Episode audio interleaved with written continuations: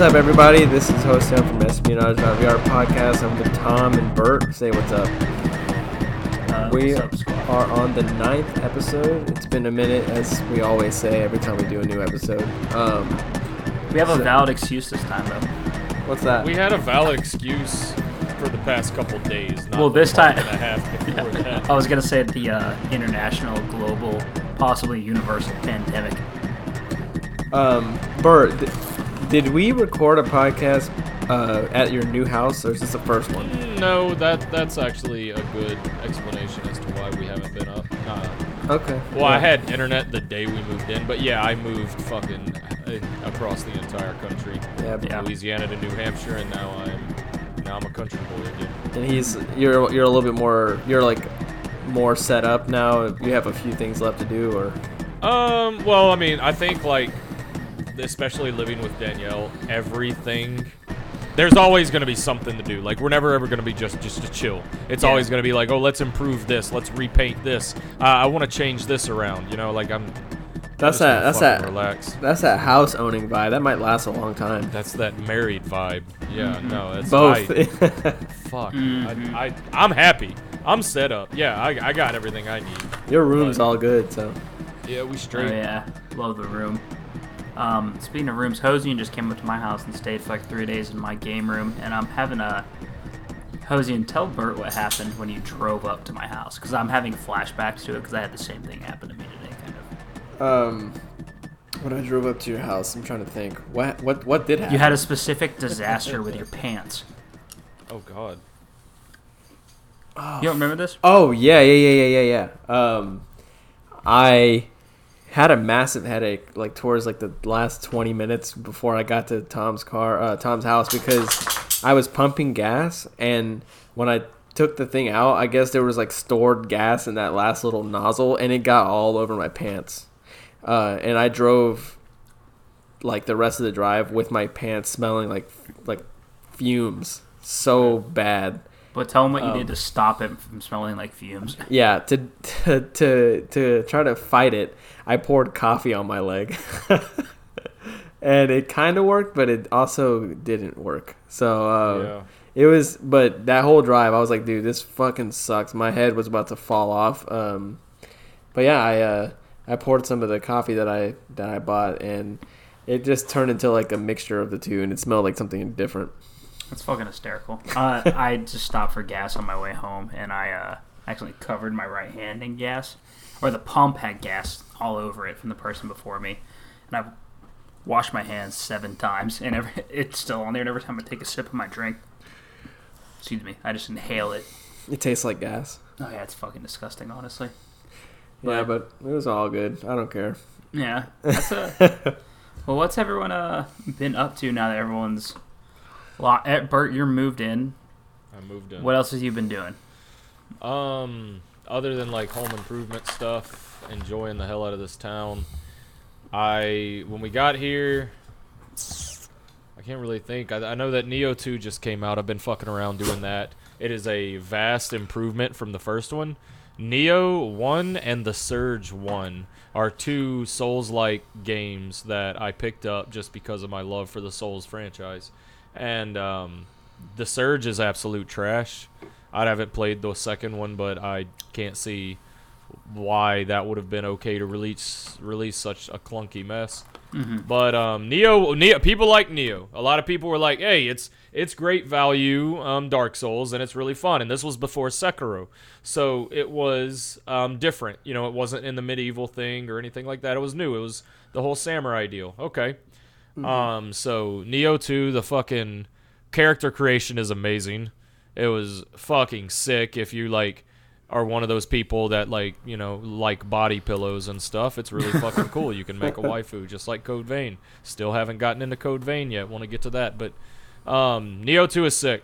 A lot of people ask me if they should buy one game if it were Doom Eternal or Nioh 2 between the two of them.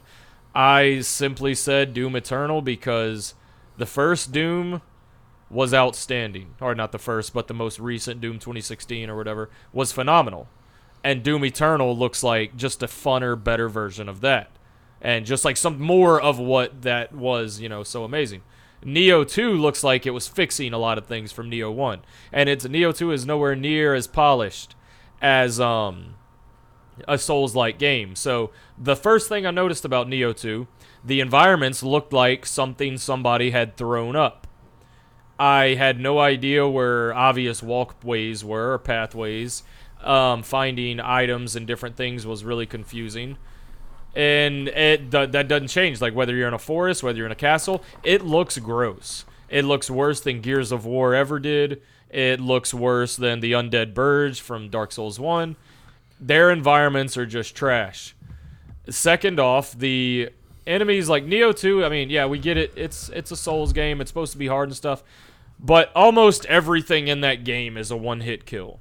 Like you're probably going to get one hit killed if you're, you know, going up against if you get if you slip up, if you miss a block, if you miss a dodge, you're damn near fucked, you know, from these smallest little fuckers. And then the worst part is the most common enemy is this little like Gimli, not Gimli, fucking uh, Smeagol looking guy, and it's terrifying. He's a little Smeagol looking motherfucker with red eyes, and he comes after you and is fucking. It's really hard to dodge his shit. It's hard to block him, but then he can like grab you. Worst part about it, so this dude has way too much fucking health. He has way too much fucking health. They are everywhere. If there's a pack or two or three, I won't fight them. I have to fucking pick them off with arrows or whatever. But like two or three of these motherfuckers, they have too much health. They're, it's a whole combo to stagger, and then the other fucker is already jumping on your ass. The problem with it is, it doesn't stop there. That's three or four. The problem is that these dudes, whenever they feel like, they can become like Mecha Godzilla. They can just grow giant. They can become like three times the size, and now they're much stronger, much more difficult, much more health. All this shit. It's insane. It's like when and you, they're uh, everywhere. it's like they're when- everywhere. What? It's kind of like when you fight those guys in the Dark Souls three in the first uh like whatever uh area, and like you hit one and they let the giant monster comes out of their head, and they just become way more crazy. Um. Remember them? They turn into like these Resident Evil Five looking crazy things. You like they're like the regular like Yes. one hit kill guys, and then they go crazy mode. Yeah. Okay. Yeah, because it was uh, Champion uh, Gundyr um, did that initially, and then it was like a zombie, you know, in the castle or whatever, in the tower that did it. Yeah, But he yeah. had, what- but he had really cool loot, and they weren't fucking everywhere. I'm Exactly. telling you, this mother, these little shits are everywhere, and they come in fucking threes, and and it's in the beginning of the fucking game, and it never stops. So somewhat yeah it's a stage two transformation but like god dude there are too many of them so it's like it's like those things. Uh, uh, like, do you think it's a situation of like this is just bullshit, or like the developer was like, we're gonna do this because it's challenging? it's not ch- well that's the thing there's i can sit away i can just step back and shoot them all with an arrow but like there it takes and that's the thing it's like what is challenging and what is nonsense you know Exactly. because the boss battles are challenging and they're fun as hell. Like I will die to a boss in this game 15 times and be excited to go back and refine what I fucked up on. That's fine. But there's too many of these goddamn little heathens. And that's my biggest problems with the game so far. Other than that, um, Ori 2 is phenomenal. I haven't finished that. I'm looking forward to get back to that. But that's on Game Pass. If you haven't, if you have Game Pass, or if you have an Xbox and don't have Game Pass, or if you haven't played Ori and you'd like platformers, you all you talk about fucking Hollow Knight and shit. And if you haven't played the fucking Ori series, you're fucking up. Ori 2 is phenomenal so far. I hear a lot of good things about it. So um, Yeah, I'm that's that's what I've been in. busy with. Hosey, and what about you? Um, since the last time we talked, I I was uh, I beat a few things. Uh, I beat uh, I finally beat uh, Star Wars Jedi Fallen Order. Very I excited. beat um, I completed everything that I wanted to do for the story in Yakuza Zero, and I beat the Onimusha PS4 uh, remaster. Um, and then I started the Devil May Cry like PS4 trilogy pack thing. Mm-hmm. Um, after playing a game like Fallen Order, I was like, I want to play these like short Capcom games because a lot of those Capcom games are like meant to be played and like beaten in like one day sometimes. Um, because like Onimusha is literally like, even if you're taking your time, you could beat that game in five hours. I didn't realize it was that short. It's really short. I mean, Onimusha is just like like Japanese samurai Resident Evil. It's exactly the same thing as a Resident Evil game, basically. And those games are also really short, like Resident Evil Two and stuff. Those are really short games. Uh, and it's the same thing. Like you get the herb, and you can. It's like puzzle. Get the key, go backtrack, open the door, blah blah blah. It's like it's exactly the same thing as uh, Resident Evil. Um, but it was fun doing that because I haven't played that game since I was like a kid in like Puerto Rico on my uncle's uh, uh uncle's PS2. So it's like it's, it was like damn, this is cool, and it and, it doesn't look as great, but it looks fine um, with the PS4 uh, remaster thing. Um, but yeah, the the main one that took me a long time was Yakuza and, and Fallen Order. And Fallen Order is similar to Bert was saying, like that's another game that's exactly like takes a lot from the Soul series. I feel like Nioh 2 might be a little bit more uh, of a sharper type of clone because Fallen Order was like just like an EA like let's get let's just do what's popular. It felt like a lot like that, and because it was so there was so much like choppiness towards like the back half of the game, and it, it was a situation where it's like this is literally nonsense. Like Bert was saying, I'm glad you Yeah. mentioned that because it was like there were some moments where I was like, this is literally bullshit. This is not like a hey you got to be good. It's like no, this is bad design moments. Well, it looked like, and this is this is really weird. So, did let me ask this: Did Fallen Order have like an Estus flask? uh, yes. Yeah. Did it have like a bonfire system? Yes, Yeah. and a respawn enemy system type in bullshit. Really? Okay, then never mind. Cause I've I've been I was under the conception like a lot of people were comparing this to Dark Souls, and from the trailers, from the little bit I saw the game and like was watching the game in live streams and stuff, um, it looked like it was just a third person adventure game where the bosses had health bars, and that's where people were getting it. But like, I guess it was much more like closer to that uh Soulsborne like style. It- it's more Yeah. expected. it's more along the lines of Sekiro because like the skill tree thing is not it's not like like everything is cosmetic uh, and so like when you level things up and you're like meditation like state it's more like oh now i can double jump or i could or i could do like a an, like a special attack like yeah. i can do a move where i uh, take both of my lightsabers apart and do like a double slash type it's like it's Gotcha. it's stuff Yeah. like that it's not like the movement's faster it's too. yeah, it's not like oh yeah, it, movement's faster and it's it's more like it's more like Bloodborne or Sekiro than it is Soul. Souls, um, it's not as free as far as like character building. Um, Yeah. But Or it's honestly the best description I think most people have given is it's a lot of the combat and gameplay elements from uh, Souls, the Soul series, Yeah. really Bloodborne and Sekiro, but with the narrative and some of the platforming of Uncharted. Okay. And the Uncharted platforming stuff starts out seeming like it'll be really cool and kind of becomes an afterthought later in the game. Yeah. Um, it's got a lot of Arkham vibes too in the combat because it's not so.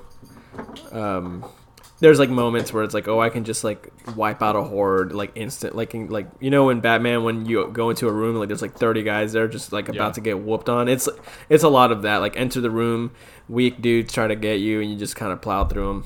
Yeah, it has to make you feel like you know you're this powerful. and it and it does. That's the Arkham similarity. It's like you are it's super like oh man, like It's this. definitely got the best lightsaber combat of any Star Wars game. That's sick. That's yeah. good. So there there's Then it, then it then it definitely made a place for itself. yeah definitely. It, made, it, it was there's good takeaways like that and and my my only problem there's a there's a mechanic a repeated mechanic in the game that's like um, a sliding down something mechanic and it becomes like a sliding platformer type thing. Oh yeah. Um, and it's overdone like they do. It Dude, they do it all the time. It's Really? it's so it's so annoying. I don't know I about know exactly what you think. and there's a about. there's a there's a sections in the game where it's like fine whatever like there's an explosion and you're kind of sliding down before you get caught in it and, and Yeah. whatever you're done but then there's like entire segments that are like slide down this tree and dodge it and like dude sometimes the jumps and the way the physics work it's like it's like wow I this is so fucking annoying and like I keep falling and it's it's just to me it was BS but I know Yeah. I know some people Let me let me ask this. Let me ask this because, and obviously, like this is very present here. There's something preventing people from praising how fun this game was. It's such a like every time I talk to people about it, there there it it sounds like a fucking fun game and it sounds like a blast and it sounds like it did a lot of things correctly. But what is it about the game? It's the glitches. Really, it's the, It's like the glitches. glitchy? Bert, okay, so if you play it on 360, it's not as bad. Wow. or I'm not on 360, but on Xbox. Um, Okay, But okay. most people played it on the PS4, Uh huh. and it is ridden with issues. And what's crazy is there's an interview with one of the developers where he says like it's not even just that the game has glitches; it's that mo- a lot of them aren't even uh, like are console specific, not game specific. So there's people that are having glitches on their console that could never be replicated on another PS4. Right. Um, like a problem that I had. Wow, is, that's crazy. it is crazy. There's a boss um, that you fight a couple of times. It's a boss with a lightsaber, and you know the generic T pose that uh, character models are stored in. You see them in all the behind Yeah, the scenes yeah, I things, know that. where they're like fucking up on the cross. Yeah. The boss fought me for a solid minute, stuck in the T pose, with the lightsaber just floating in front of it, smashing into me. Um, so there's stuff like that, and then there's just general like frame rate slowdown, um, and insanely long load times. Yeah, Really? the load. That's the one. That's probably the biggest similarity of Bloodborne is the load time. So it's like an enjoyable game, but there's things that get in the way of that. Yeah, like for- Yeah, Okay. the glitches were were one thing, and then it really hit me when there was a boss, and their fucking lightsaber disappeared, and oh, yeah. they throw they throw it as one of their main things, and I was like, awesome, I love this. But yeah, the glitches are are annoying, and like the. The, there's there's definitely even glitches aside, there's a lack of polish in like a lot of places in that game personally for me. But uh, Oh, 100%. Uh, Like you said, how like all the collectibles are cosmetic. It's because they were putting all this stuff in, or like they knew there needed to be exploration, but they couldn't Yeah. figure out how to reward you, reward the explanation in any way other than with cosmetic stuff. So the cosmetic stuff is like change the way your ship looks, change your cloak, change your lightsaber color, but that's it. Like, so all the collectibles you find are uh, like there's some things that give you lore, but nothing that changes the gameplay at all. And I know that rubs some people the wrong way. Um, and and the wall jumping was fun. That's the thing I did like about the game, like that, like That that, is true. little pl- mechanic. But it was really like the thing to answer your question, Bert, about like there's something taken away. Like I, could- I could look past like the glitch. 'cause I turned, I just restarted the game, whatever. It's the fucking like. Remember when we were playing Death Stranding? And you were like, once I get momentum, this thing happened, and it fucking it just like threw me off. Like when Yeah. like when the BTS game for me, it was like I'm going crazy. I'm doing this. Oh, a sliding part of the game. It's I like, know fuck. exactly like because there's so many there's some mechanics in so many games where like they do it so much and it's the same wash and repeat process where you feel like the developer whoever came up with the guy was so fucking happy he came up with that and thought he struck gold and then it's just overdone. Yeah, Uh, I think it wouldn't be as bad, but there are places that you have to. There's backtracking in the game and worlds that you have to visit multiple times, Uh-huh. and so you end up going. And if you get lost, you might hit the same sliding thing over and over again, or if you die, and Good lord. it can definitely get grating. But I will say, it's still really fun. Yeah. And if you could play it on PC or Xbox where it's less glitch ridden, I think I could definitely see you really enjoying it, Bert. And and and I know that like whatever they do next with this series, it, I'm I'm definitely like uh, I'm like I'm coming back. So I'm, I'm Oh, good. Yeah. Yeah, I think I'll it'll definitely- be number 2 will be really good. Yeah. So respawn killed it. Honestly, More good Forest shit. Whitaker. Yeah. Oh my god, yeah. um, well, for me, I've been like really wanting to play my Wii U really bad for some reason. Mhm. So, I've been playing some shit on that. I've just I went through Arkham Origins on that because I hadn't played that game since it came out. Um, it's the like the black sheep of the whole Arkham series. Mhm. You know, because it wasn't the one I haven't played based on Yeah, people's opinions on it. Yeah, because it's got some some whackness to it. Like the world feels kind of empty sometimes, and the story like is fun, but there's a few things that even when you think about it, and like like no amount of suspension of disbelief can like stop you from just getting mentally derailed by it. But Yeah. I don't know. I love those games, and uh, that was really fun to go back through. It's like the one where the side mission stuff is probably the most enjoyable to me. But I think really I just played it because I had just finished Arkham Knight on Game Pass, and I really wanted to get through that. So I played that. Um, I've been playing the Phoenix Wright trilogy a little bit on Switch because it was up for like fifteen bucks. Have you guys ever played those games? No, heard good things. I have not. They're pretty cool.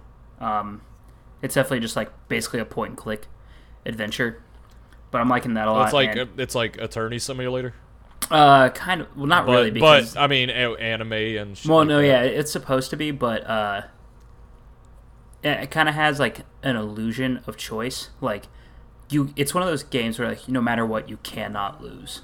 Okay, yeah. Um, even if you make the wrong decision, uh, someone there's like kind of always a guiding hand there to be like, I don't know, you really should check around that corner. Like, are you sure you shouldn't keep pressing this witness and asking them more and Yeah. more? But it's fun, like, and it's super outlandish and retarded. Um, and I've been playing Hat in Time a lot, which is really fun. But I haven't been playing it nearly as much as I thought I would because I picked it up right after I was playing uh, Super Lucky's Tale, which is like a super polished 3D platformer. And this one is also pretty polished, but for some reason it had to take a big downgrade to go onto the Switch, hmm like graphically. And sometimes on some of the levels that are really well lit, which is a lot of them, if I have it on the TV, it hurts. It like really hurts my eyes just to even look at it.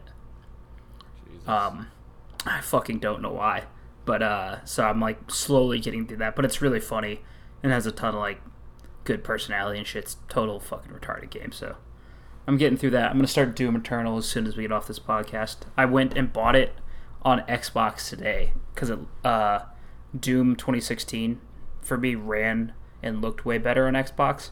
Uh-huh. And then Nolan and Hosian got it on PS4, so I went back and returned it oh, wow. um, to GameStop and got the PS4 version. Mhm. Um, Does it have multiplayer? it does have multiplayer, and the thing I bought on Xbox, I didn't think it had any multiplayer because none of the trailers and like release stuff I've seen I've really mentioned it at all. Because the last one had multiplayer that was pretty cool. It had like that snap map thing Uh huh. to where you could kind of simulate what the modding community was, and it was kind of fun. Kind of played like Quake in uh, Unreal. Yeah. but nobody really played it. So I was like, eh, I'm not gonna worry about what my friends play it on. But Hosian was, Hosian was kind of talking up the multiplayer on this, saying it looked interesting to him, and I was, so I was just like, hey, screw it. Oh if I really, I'll buy it uh, for twenty or thirty Uh, bucks on Xbox eventually and play it again. I watched an interview with the with one of the main developer. What, what forgot what his name was of Doom, but it's Hugo something. It's Hugo, and then there's another guy whose name I can't. yeah, he was on the uh, Rogan podcast for like an hour, twenty minutes or whatever, and he he was talking up the multiplayer, and I from hearing him, I was like, this sounds interesting. I don't remember all the details, but it's it's not a team deathmatch, or free for all, it's nothing like that, and because the first one was like what Tom was saying, like Quakey vibes, but um, apparently this is going to be more like team maybe centered, or you have to like kind of work together on some shit for like to like kill one guy. Or I don't I- I I don't remember the exact details, but it's definitely Yeah. not. It's it. What they said. Um, the main takeaway that I got from him is that uh, he said he wanted this game to feel like you're playing the single player, the same kind of experience, but in a multiplayer setting. So we could make. Why wouldn't they just make it co-op?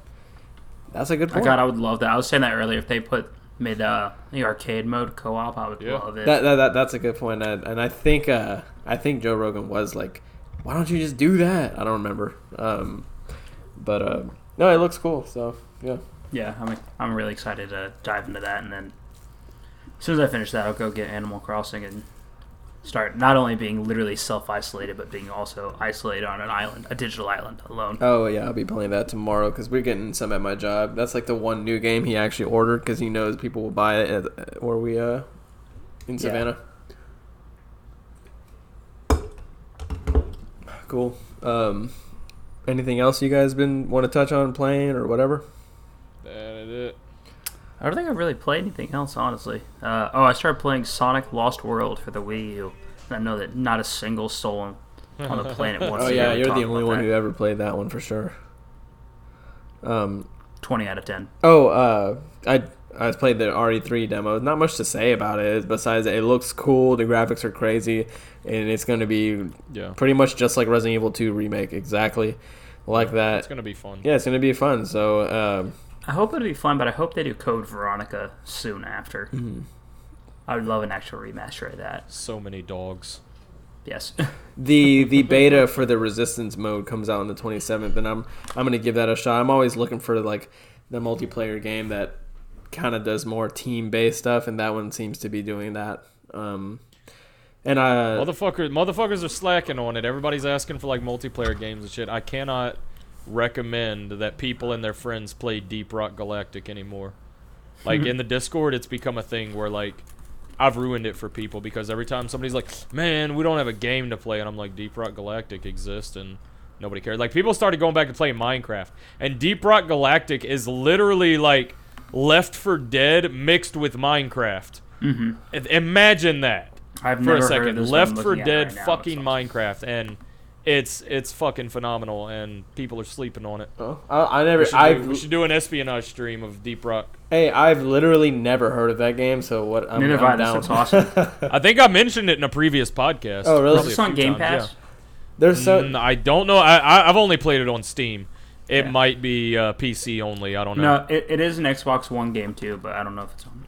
Gotcha. Um, No. one more thing before we move on. I also, Bert, you played this too, but the Sniper Elite Four. Um, that that's a really fun co-op. It, I, it's like. I've never, pl- I haven't played the single player. I'm sure you have, Bert, but it's exactly like that, but with just with two people, right?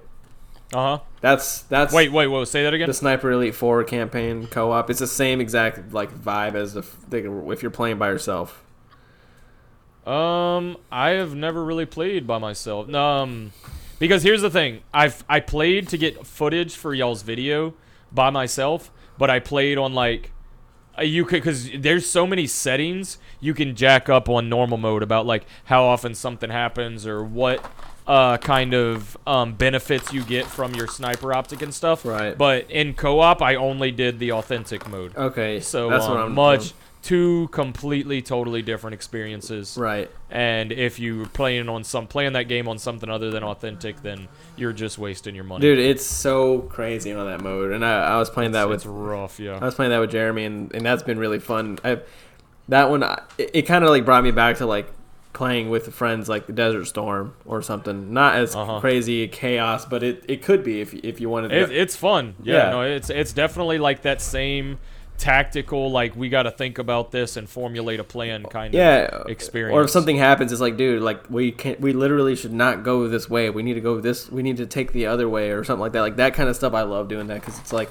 you never Mm-hmm. know what you'll see. And the cool thing about that game is that it's you can go other ways, but there will always be something there like to pick up or or Yeah. to do, or like you can find a key for their safe or blow something up or like find something cool. You know, it's it's it's really fun. So highly recommend that if you're fans of uh like those old like t- two generation ago like military style games.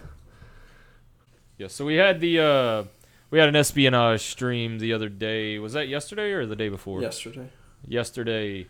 Um, so Sony announced, and in their defense, they did announce that this uh, stream would be a uh, basically a demonstration of what's inside of the PlayStation 5 and what kind of power it's working with, similar to you know what Xbox had just done recently, and every other system or developer does before they release a system. Um, and it was it was it was a it was an experience they had um, their like uh, lead designer uh, for technology or something. They had their lead fucking turtle guy come out and literally yak for an hour and a half. yeah, it, it was pretty. It was a shit show because he's giving a demonstration that was like advanced fucking computer engineering um, about what how an SSD, a solid state drive, is made up and why it is faster than re- uh, regular hard drives and whatnot. And that was a 30 minute conversation. Was explaining the solid state drive, and nothing like a, a- a- Xbox did that too. They were like, yeah, hey, we got we use an SSD now, and they could have gotten to so much other stuff or just done something to make their fucking consumers a little happier. And I get it. This was not really for consumers and shit. Um, but I, I just the way you market it and uh, it it could have been done differently because whether it's for consumers or not, it's, okay. Say this is say this is for you know technology experts and investors or whoever the, the whatever else the fuck the lead developers of like Ubisoft and Capcom and all these motherfuckers. They know what a solid state drive is. They know what a teraflop is. They know how to develop for them. You don't need to go into that much detail. and um like and there was some things so in in these long explanations there were these weird things he would say that made people second guess like wait like you're talking about a lot of power but then you're making little comments and stuff that's making us think that you're making an excuse for not harnessing the full potential of this power. So there was a very weird vibe throughout the entire presentation The weird I- vibe was only because of the fucking mystery science theater crowd sitting in front of him with one guy completely cock necked to the right the whole time, like his head was. well that was the fucking gumball machine. There you go. Um, there was there was one main thing that um, we noticed where he was talking he was talking about like oh like over like a hundred games will be like there was a confusion between like a hundred games being playable from He said he he, he was, was talking about, backwards the top 100 games for the PS4, but then he made it seem like that they won't all be available at first. right Yeah, here, here's the way I interpreted that. He was saying that right now, from what I understood, that the top 100 games are the main things that they tested, and that was based on total playtime of games played on the PS4, and that theoretically every other game should be able to run on the PS5, but they have to test everyone individually. So there are going to be some games that just statistically won't run on the system, and they won't be able to work on patches for that until consumers report the fact that those games don't run. um and and th- there was that but i read today that they are going to all work except they, there's a hundred games that are going to have noticeable upgraded differences and, and basically the, what i'm trying to say is that it was explained badly because it's hard to even like like what is he even talking about like a Yeah, bunch of was, the it was very George Bush. a bunch a, a bunch of the time. So if you could have just said, "Hey, a hundred of the games we have are going to have noticeable upgraded differences, like how the Xbox um, upgrades are going to work from like playing a game, and then when it comes out on Series X, there's going to be like that like patch where it updates like makes everything look different or whatever." That's what he's saying with saying like twenty thousand different things. That's why everyone's like, "What the fuck are you even talking about?" I almost don't believe that because I have also gone and read articles about the interpretations and I went back and listened to what he said Mm-hmm. and I don't believe I don't know what site you read that on but I don't believe that their interpretation is correct. Unless did he come out or did Sony come out and confirm that or is this somebody's interpretation? Um, I think I think I read that from someone else uh, explaining. Because I, I don't believe like there is I don't feel like there's any possible way what I heard out of his mouth meant that. But I hope it is because that's kind of like the Xbox One X enhanced thing where you can play all the games, but there's a few games like the top games are gonna perform better, and it makes sense. Right. My biggest problem with that entire um, presentation because I'm not. I remember a couple years ago, people laid into Xbox or whatever because they didn't show off games; they just showed off hardware and something.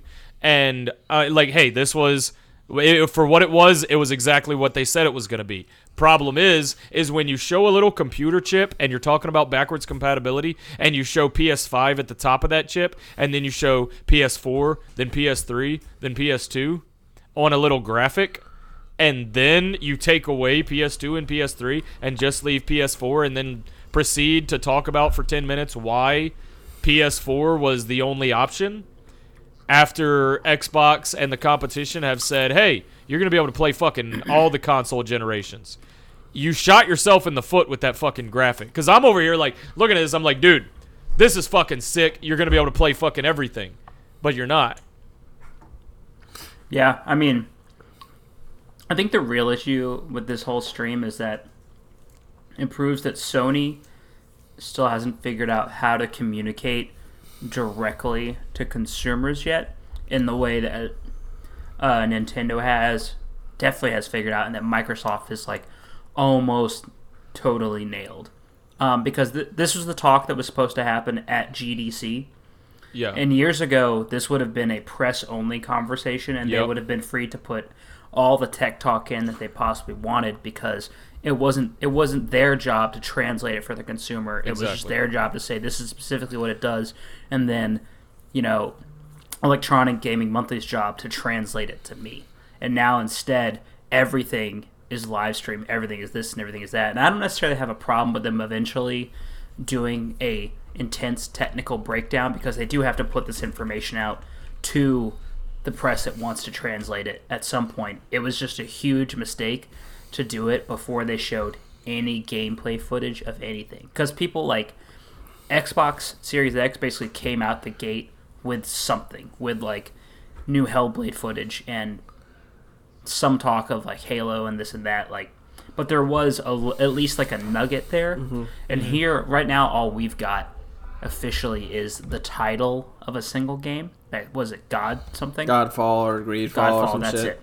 Greed. No, Greedfall was a recent thing. It was God something I don't know. um, whatever it is. But that's all we've got right now. So that's like the real reason that this whole thing slumped so hard.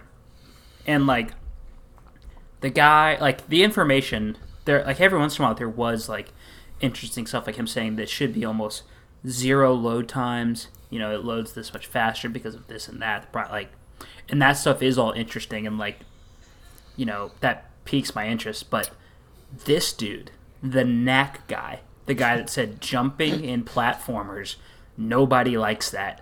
Make it a cutscene. I get that he was the one leading the charge in some of this, but they could not have picked a worse person to convey worse information to the crowd that decided to watch. Because I, I don't know if you guys watched the YouTube chat on the live stream, but it was essentially 7,000 children just saying Z, Z, Z, Z, Z, Z Yeah. over and over again. And then people saying boring, canceled, uh, fucking Turtle Man, Dana Carvey, and then just Xbox already won over and over and over and over and over again. Well, that's so, like, exactly. well, I'm sorry. Keep going. no, but I mean, well, I was just gonna say like that's definitely how it felt. I'm sure that's what you were about to say. Is like that's how like coming out of this immediately. If the only information we were given, like if all the marketing for both these systems had to stop right now, and tomorrow I had to go buy one, uh, the the PlayStation probably wouldn't be getting my money. I'd have to know. I'd just have to see what games came out for both. But as on a tech Yeah. on a technical standpoint, yes, that's I agree with you. not even just tech stuff, but just with how everything was conveyed.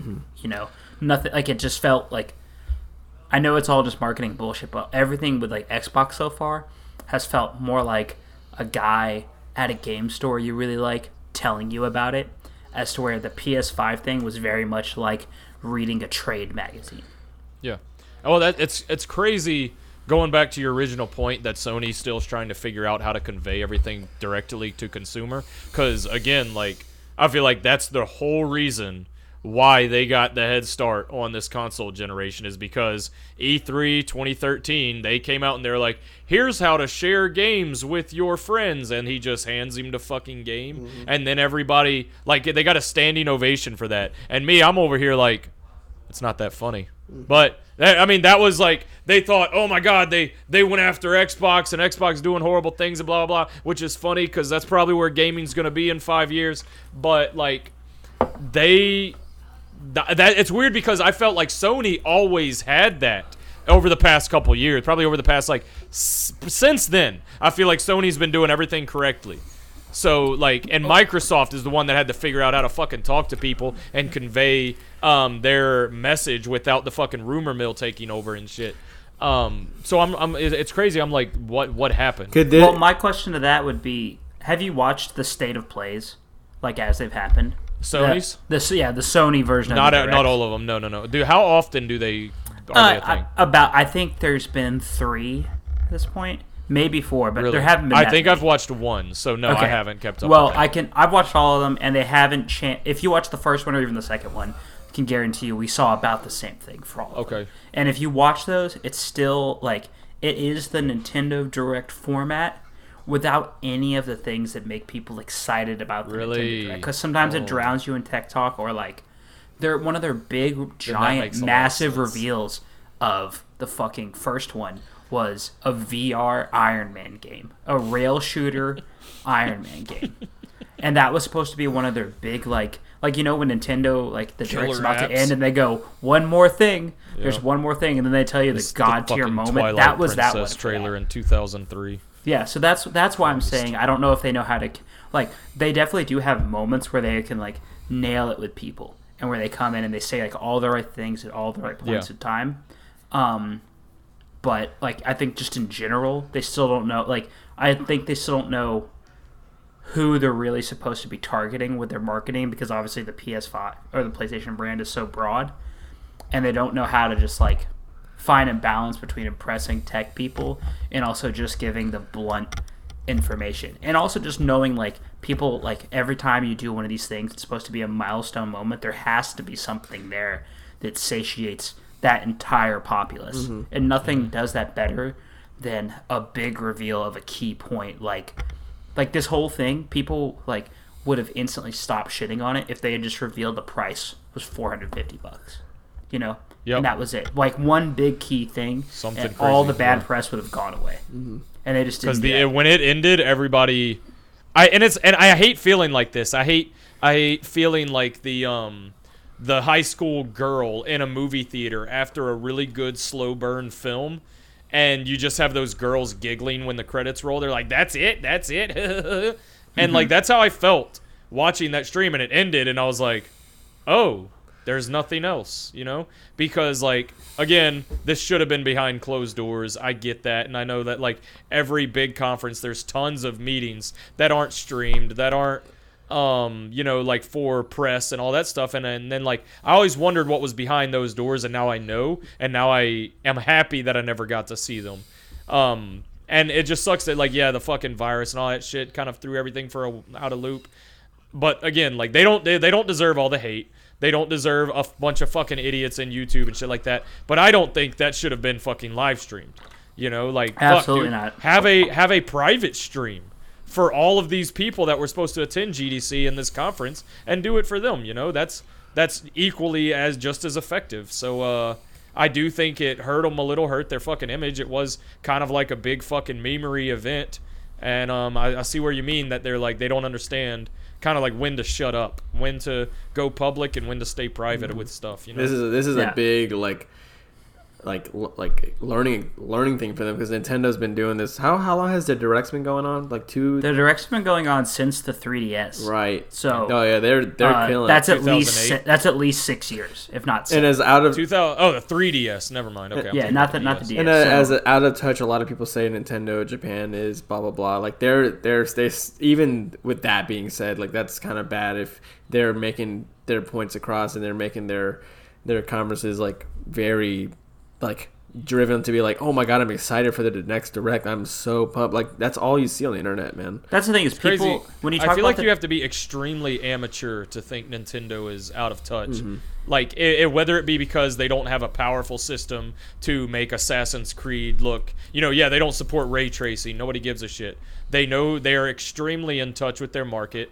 Um, hey, they, their friend codes are stupid, you know, blah blah blah. They have their own style. Mm-hmm. They have their own way of doing things, and it fucking kills it. Yeah. It works so well. So like you're out of touch if you think that Nintendo is out of touch because they can't run Assassin's Creed like an Xbox, you know? yeah, and there's definitely a couple of things that I would be like, oh yeah, Nintendo absolutely is like behind, like Do very you well do you agree curve, friend but- codes are one of them? Oh yeah, well I was I was gonna say like the the online presence, um, how how they handle everything with their online infrastructure and how they handle Nintendo Switch Online when it comes to Mm-hmm. the free games that you get, all of that is like a well this is a nice thought, but you're really kind of fucking me right now. Yeah, I was I was more I wasn't talking tech. I was more along the lines of like, oh, whenever people upload no, but well that, videos, that's what I was But about you to were say, talking is- about other people, and I'm anticipating that those external people that are smooth brain enough to be like Nintendo is out of touch. Y- What are what are? Let me ask. Okay, let me ask this. What do you believe people are saying Nintendo is out of touch about? like the like content creators on YouTube when they're trying to promote games, Nintendo flags that stuff and monetizes them for themselves. That's the kind of stuff I was talking about. yeah, like Yeah, oh, I when, agree with that. When Yeah. it comes to like things with the, when Nintendo is speaking directly to their audience, it's gold. It's oh, perfect. yeah. They know it's always timed perfectly. The right announcements at the right moment. Every once in a while, there's like a little bit of a dud. But in general, people leave those conversations being really excited. But when it comes to some of the broader business end, like the online infrastructure, like Hosey was saying, how they deal with, I like as much as I hate to say it, influencers, um, even their partnership program for getting uh, free games for them has been really bad. Like if you want to get review copies of games, you essentially have to coddle the entire brand, or they will blacklist you from their program. Things like that. and that's that. why I mentioned. That's why I said Nintendo Japan because of, uh, Nintendo of America combats them even on that and trying to change that. But they're so in their old ways of like they're still like those guys from the NES times sitting on the chairs like and they're like no this is bad. rotting, That- rotting away. that- So le- less less like the development of video games. Right, there- you know, and there- the there- s- production. no, of yeah, video just games. I'm talking about very the- top end decisions. like the pride, Yeah. the pride, and like the like. No, it's gonna be like this no matter what. And that's why Nintendo of America has been more like trying to like tell them like, hey, no, this is how this is how it is now. This is a benefit. That's the kind of stuff I'm talking about. As far as talking to your audience about the like, they know what they want. They pull the links. Uh, uh, awakening and all that kind of like putting the games out like that like yes they are crushing that shit the, Or they're crushing. When you see people talking about how they're just in a drought for a Nintendo Direct and they're dying dude without one, every t- every day you That's get a- on the internet it's like that that's crazy because that's people not even just saying that they're dying without a game. They're dying without Nintendo revealing a tidbit of information Exactly. about a game or just giving them an. They're they're they're thirsting for an announcement and like. There, And, there and I is- mean that's that's the, you know the whole social media and influencer thing and how much it can help people and stuff like that. I mean, if if it's their business model and their style to just shut all of that down, you know, I don't. I'm not I'm not gonna fucking crucify them for it, you know, because it's such a norm for us to be able to fucking put something on in the background or put stream something of a certain thing and be like safe or on from online or something like or even like if you did a shirt you know it's so easy for us to be like oh we're gonna do this and put it out but then when somebody comes after us for us we don't expect it because nobody gives a shit these days and they're the only ones that are that uptight about it that's that's them fucking and their business you know it's um I mean, yeah, I just think with the climate, it's just a little out of touch. And and and my Uh, whole point about being this is like, despite how they are about that, they are still able to give you something that's better than what the Sony thing did. Um, because because Yeah, a lot of those point. directs are like all the heads in Japan talking to you. Yeah. And that's why I was like, oh, like even with that much shit, like Nintendo will be like, hey, this direct is just going to be about Animal Crossing, and it, the fucking floodgates go crazy. Speaking of which, did you guys watch that indie? They don't call them directs, but the Indie World presentation that they did. I heard about it, but I didn't. I didn't actually watch it. There was a game in there from Hello Games, the company that made uh, that made No Man's Sky. That I'm gonna look it up real quick because it sounded something like really interesting and like right up Bert's alley specifically. One second. Is it Joe Danger three? It is not Joe Danger three, even though it sounds fucking awesome. Joe Danger was was awesome. Joe Danger was a good indie. Hold on. Fuck. Oh, the Last Campfire is what it's called. Um, and from what I gathered from the trailer, it was kind of a thing where uh, you're kind of just a dude, wand- like a little guy wandering around, like revive, like getting back and like reviving your like dead friends by bringing their souls back. But it's something that's like really cartoony way, and it kind of made me think about when, when uh, oh my god, what's that Jonathan Blow game that you love? the braid Not Braid, another witness one. Uh, yeah, it kind of rem- reminded me of like a cute, make it, made me think of like a cutesier version of The Witness with more puzzle gameplay, but just with the atmosphere that it had. And uh, I think it's something I think you would be into though. I'm but there it. was a couple other good games in there. Um, well, while we're here, do you guys want to talk specs on either of these on the PS5, the Xbox One? Do we care? I don't Like, I don't care. like they both look Um, like both of them are good. to, yeah, to wrap my thoughts about this, like, there's still more to be discovered from both, and um, with everything going on right now in the world, I'm excited to see how they're going to try to uh, show it to us. And this this first few moments with PlayStation was definitely not the best way to do it. So we'll see what's next, and we'll probably stream that too.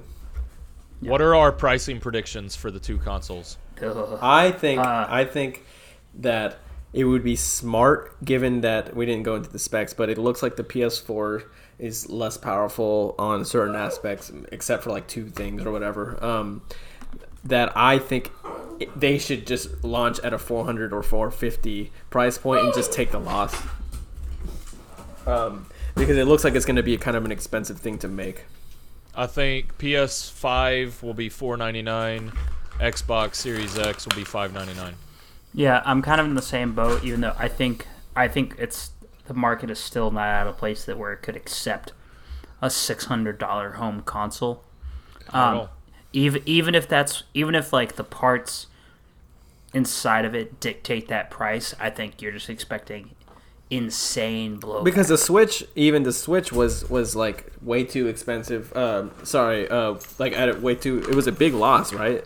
Because um, Uh, yeah, I think the Switch was at like, I don't know if this is confirmed, but I heard it was at around a forty dollar loss. Like console selling at a loss is very common. and with that, might with that kind of like technology into it, with how you can like TV dock, take off the Joy-Con, all those little little things, and it's and it still has the. Uh, the the fucking motion controls it's literally like all it's like a Wii U and a Wii combined plus a whole new thing like that's that's a lot so if the PS5 is is using some you know technology that's farther than the PS4s, and I I'm sure this this loss is going to be like around that same like forty to one hundred dollar loss.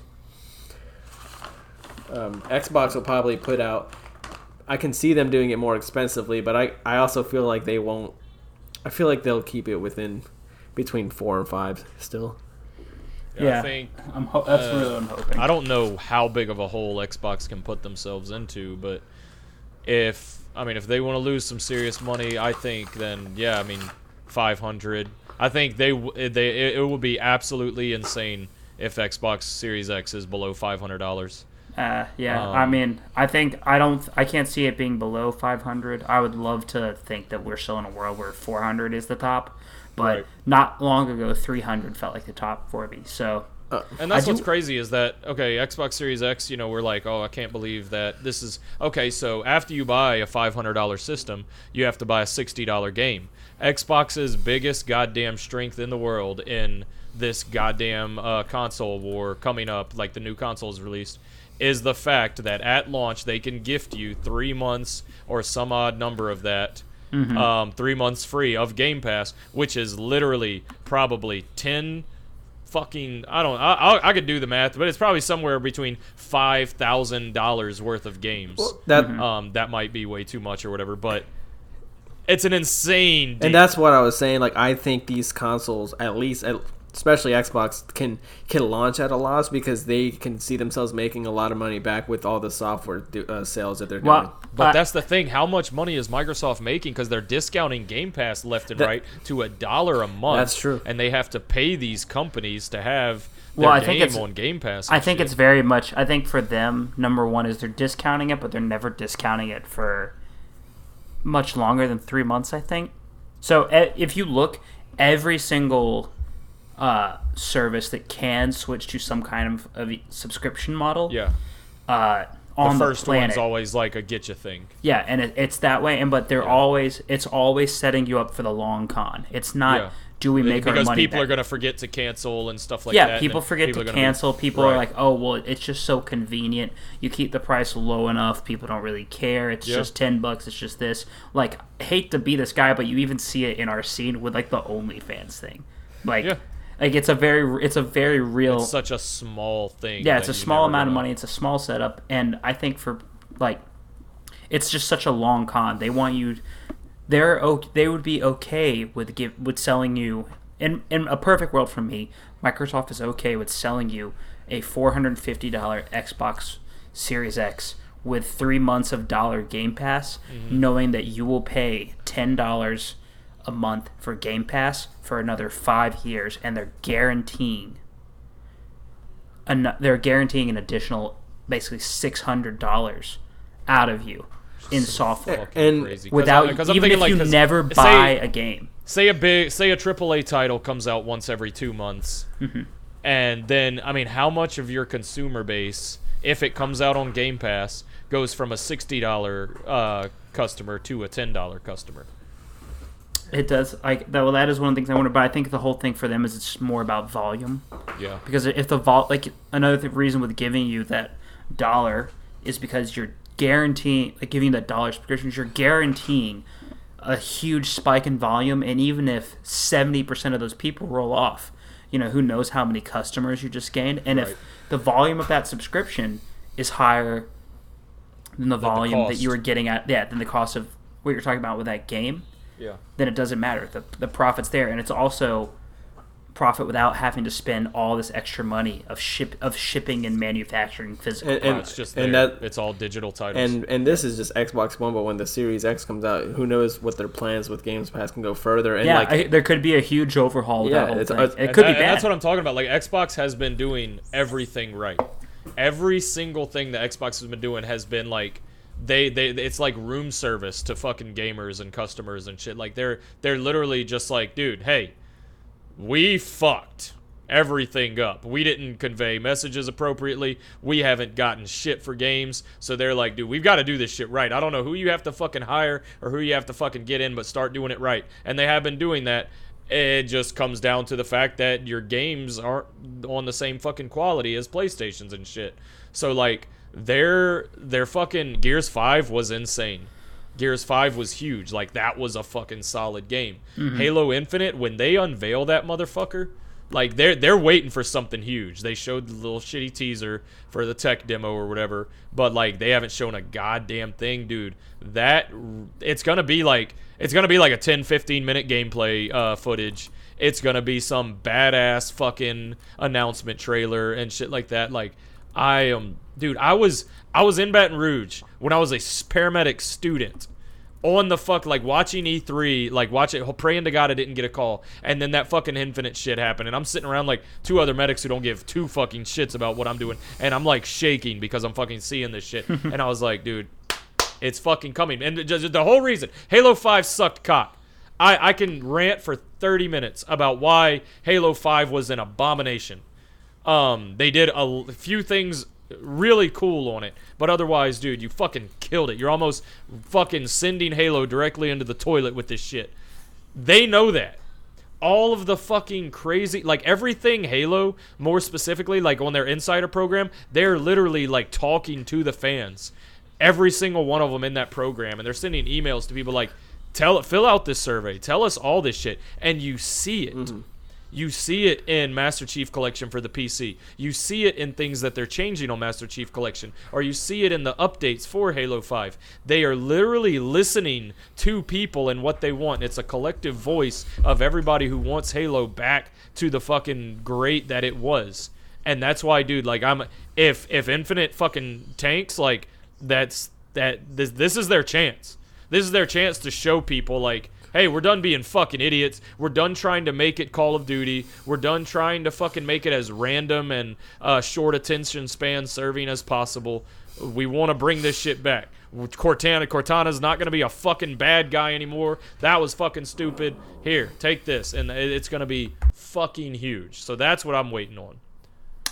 I do have one thing I wanted to ask you guys about this whole thing, and that's uh, how do you think this whole coronavirus situation we're in right now is going to affect the console launches? Like, un- because like right now we're definitely looking at a thing where who knows how this whole situation is going to play out. But do you think anything's going to stall? Do you think we're going to lose a launch title because of this? Like, will people be able to afford to buy these systems? Yeah. I was wondering that, dude. I think Doom and Animal Crossing came out at just the beginning, at just the inception, and pre-orders probably had a big thing to do that. That too is they're they're like, no, just put it out. Because dude, mm-hmm. like the amount of movies getting canceled and stuff, and obviously that's a little different, but it's fucking crazy. Well, I mean, Like- if if GameStop shuts down, like Yeah. finally closes their doors, you know, like movies Yeah. shut down because their channel to put them out is gone now. Yeah, because Amazon doing Walmart's been kind of shadowing Amazon trying to pick its business up back in the couple past couple years, and Amazon doing this thing where hey, to prevent like um, whatever you want to call it, social distancing, to make everything safer, blah blah blah, to be more you know friendly for the virus and the pandemic, they're only shipping like essential items and uh, medical supplies, stuff like that. Like if Walmart came out and been like, hey, we're gonna set up specific areas in our stores um, where our workers are protected, but you can come in and get supplies and groceries and stuff, but you're not going to come in and buy like a fucking barbecue pit or a video game or a TV. Um, then that now, I because after GameStop, that probably take away Walmart and where you going to buy the games, you know? Yeah. Um, so that that's a big possibility. So that could fucking happen. Um, and I'm I'm waiting like because this thing okay, we're all happy, we're all social distancing, we're all being cool little internet people and posting, you know, about how we can help each other and then trashing people that are just trying to continue working because they have to pay bills and have no idea what's coming ahead. Um, there's a lot of dumb shit going on right now on the internet and even in the face of possible extinction at the worst case scenario people still want to divide each other and hate each other over instagram about like who's doing what and who's the problem and how they are fucking everything up and it's made me fucking sick. So i'm mm-hmm. wondering i'm like okay say say we're headed into the worst case scenario. When when are like the phones and the internet's gonna internet gonna get turned off? Like when is our communication going down because that's what's keeping everybody sane When they right pry is it from all- my cold dead connected. fucking hands. what's that When they pry it from my fucking cold Yeah, dead right. hands.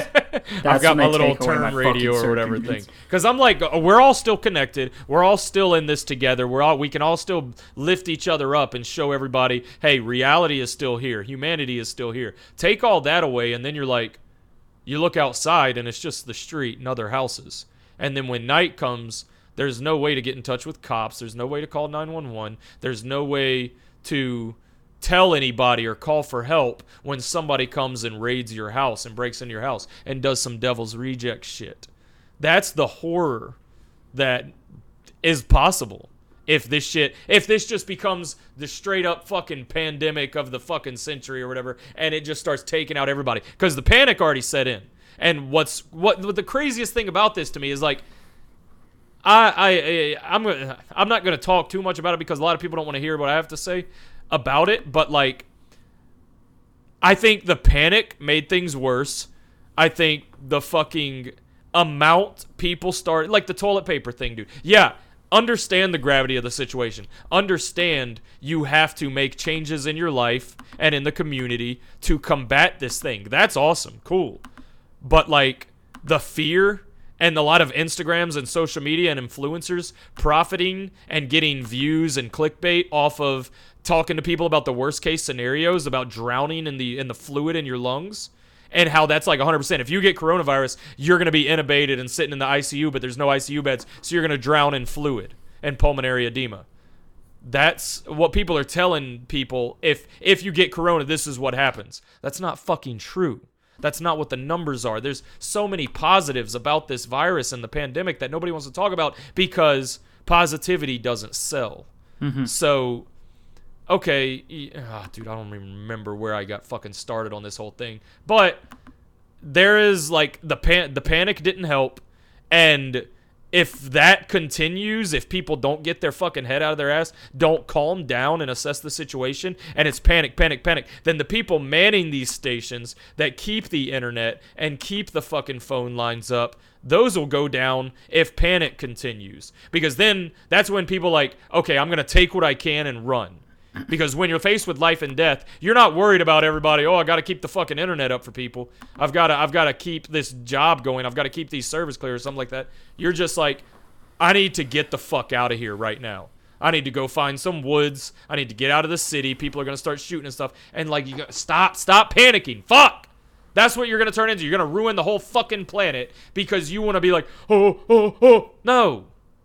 God damn. Yeah, people are gonna die. That's life. It's a pandemic. We fight these things. We've been through it before. It's been fucking worse.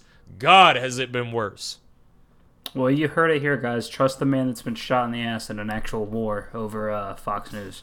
I mean that with no comedy whatsoever, straight up. Uh, honestly, every time we've been talking about this with people, and everyone, all my friends and like family, like in full panic mode, I'm always just like, I don't know, man. Like, we'll just chill. Like, don't you think you should be like panicking? Like, no. I panic enough in my real life. Like, I panic Yeah. enough waking up in the morning and realizing that I have to like be alive. So I'm not really trying to panic over shit like this. Like when it comes time to panic, uh, I probably still won't panic. I'll try to be as level headed as I can about it because the instant I panic is the instant I make a giant fucking mistake. So My dad was like, he called me. He's like, "Why is everybody buying toilet paper? It's the last thing you need to do, man." I was like, Same I'm question. like exactly. I'm like, what the fuck? Like my dad's like, come on. Like there's other things you could be doing. Wiping your ass is the last thing you should care about right now. If it's that big of a deal. Dude, at my at my Walmart, baby wipes were stacked. like there was so many baby wipes, and people are like at the toilet paper aisle, like calling people. No, they're out. They're out. Oh my god. Are y'all stupid? Are you that fucking stupid? Mm-hmm. Why are you so stupid? Like, I, I, I, it probably fucking was goddamn like this in Louisiana, but like I know in Louisiana, Louisiana has the hurricane and the fear thing once multiple times a year from fucking hurricanes. So they're constantly the news is constantly, "Hey, we're all going to die. Go spend $200 on milk and fucking eggs at the grocery store." You go spend $200, $300 at the grocery store, nothing happens every single year. So Yeah. I I, I couldn't imagine people there because when I went to the store here, like I'm not calling people here stupid, but dude, rural fucking mountain town, the toilet paper was sold out everywhere. There, every other shot uh, aisle, meat, pasta, milk, eggs, bread, everything, canned food, everything is stocked the fuck up. But the toilet paper's gone. Yes, let's end humanity. May- maybe we're done if th- if that's where we're at. It definitely does make you pretty angry. I don't know, man. Uh, that kind of fucking pissed me the fuck off. But uh, I don't know. I'm trying to. There was something I wanted to bring up to you guys. Oh man, like, just, but like my dad when we were kids. You guys remember when the whole anthrax scare was going on Oh yeah. and the dirty bomb thing? So my dad is not a prepper, but kind of dove in to Uh-huh. uh to like that scare and you know we had a couple of some extra radios some food and water stockpiled all the fucking plastic wrap to build your plastic bunker in the middle of your house Jesus. And he, i had a science project i had to do that year and he was like you need to build a mailbox that uh, shoots steam inside of it and i was like why would i do that i don't really understand Is And this to like, disinfect? to because he, people were saying you can iron your mail and that will kill the anthrax really? and uh, yeah, that and that was a real thing that you could do. And he's like, "This is how you do it without having to iron it, having physical contact." And hearing that, and then I had a best friend whose dad was like total prepper, like thousands of rounds of ammunition, hundreds of guns hidden in the walls of the house, you know, silver buried across the country. And I had a roommate that kind of dove into that culture. And ever since then, I was like, I will never, ever give in to like this brand of autism and be this scared of things. Like it's just not gonna do any good for me. Yeah. That's what I mean, dude. There's like because Danielle, so when this whole thing when we started like when when the panic started and when the news started, the fear, the bullshit, Danielle wanted to go to the store and stock up. And we buy a few things and she goes and gets canned food. She buys like 6 cans of Progresso or something, right? And I'm like, you realize how far that's going to get us. Like world ends, fucking we're done. You have about 2 days there. Yeah. I was like, I can go in the backyard. I can go fucking hunt. I could shoot a deer, a fucking hog or something. I can go fishing every day, and we're set. But you want to buy six things of canned food. And I'm not just hitting on Danielle. That's everybody. Everybody thinks, oh, the world's going to end. Got to go buy some canned food. What are you What are you fucking thinking? Like, Well, you, you need a farm.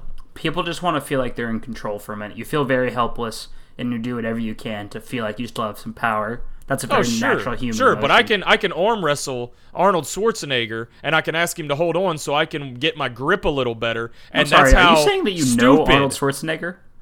No, but I this is uh, the world's not ending either. So, That's how I took it. but I'm just saying, like me trying to adjust my grip on his hand is me acting like I'm in control for a little second. I'm still a fucking idiot. So I'm just stating that people are fucking morons for buying like six things of canned food. Like you're not doing anything. Absolutely. Oh Well, man. well, we all know what the actual apocalypse is going to be. We all just finished Death Stranding anyway, so it's not going to be that bad. No, there's guns in this world. Yeah, and I'm telling you, like people that don't like guns, that don't want guns in their house and shit like this, when moments like this come up, I'm telling you, the law goes away, the world, the communication goes away. It's gonna be scary. I remember Now, fucking. here's here's Prepper Bert. Well, yeah, here, yeah, no, yeah. So Katrina overnight, when it's just martial, like not even martialized, just lawless. Um, the whole city is flooded. The fucking gangs just took over that shit. Overnight, it was a fucking war zone, and you know it's um that like I get it. Y'all don't want any way of defending yourself because guns are dangerous and shit like that, but Now you're faced with a scenario. Now it's real. Now the whole world could start panicking and everything going away. Now there's now there's threats. So I'm just saying maybe maybe and I hope like this little bit of fear puts a little bit of perspective in a lot of people's eyes and stuff when they try to judge people for certain things that they're just trying to improve either their homestead or themselves or preparing for the worst. Mm-hmm. Hosey, what you got? So Xbox Games Pass might be cool when the next one comes out. And Podcast um, is over. Yep. Um, do you guys want to move into some Q and A? No, I want to move into Bert's house so I can be safe from the apocalypse. I told you, come on. No, that You said you were coming here because y'all's Florida tour. Or, you know, Florida. My Florida tour tour. of Florida. y'all go two to be honest, down the road. Bert. To be honest, I'm figuring we're trying like that is totally my plan, but also everything with work is up and down. I got to figure out what my job is going to do, I get you. Yeah. um, and then what days I want to keep. But if people hey, want, flights are like two thirty four, two dollars thirty four cents. oh my hey man, god! if people want, So if people want, Bert, Hosey, and if you want to make the pilgrimage to Bert's house, I'll I go mean, with you. uh, Jesus. according to what I'm hearing, is that there's actually coronavirus cases happening in Savannah as of today. Um, Yeah, they're and They're and that was the first like recorded case uh, with the Yeah. news or whatever. So I'm like, well, there actually might be a chance that I won't be going to work like as well, and I'm just gonna be yeah, around. And so, hey, a lot of time on my hands. If I could get out there, dude, I would fucking love that. Fuck it. Um, but you know, Tony and Khabib, April eighteenth. Let's do it. are they? Uh, is that a fight? Yes, Got it. I thought it was a, a new kebab spot. Sorry. that's very that's incredibly insensitive of you. What you got for Okay. questions? Um, let's see what I got. So, yeah, started the Q and A a little late. Um, so I have one here from it's Patty underscore. Um, he wanted to know what he asked thoughts on the new Modern Warfare Battle Royale mode. I haven't played it. I don't know if Tom did. I think I'm the only one that's played it. Yeah. Yeah. Yeah, I- I have not uh, played My it. thoughts on that. Um, good launch. There was no problems, no network connective issues, so they fucking nailed that. Good on them, because we all, I mean, goddamn, like going back to King of the Kill, PUBG, the amount of problems those had, and then fucking Apex, you couldn't play two games in a row. You would, I, I got kicked almost every game in Apex, which is incredibly infuriating when you're like the second squad about to fucking win and you get the fucking uh, Nvidia error code and you get kicked out and there's nothing you can do about it because they didn't allow re- reconnecting. So Modern Warfare, uh, outstanding launch.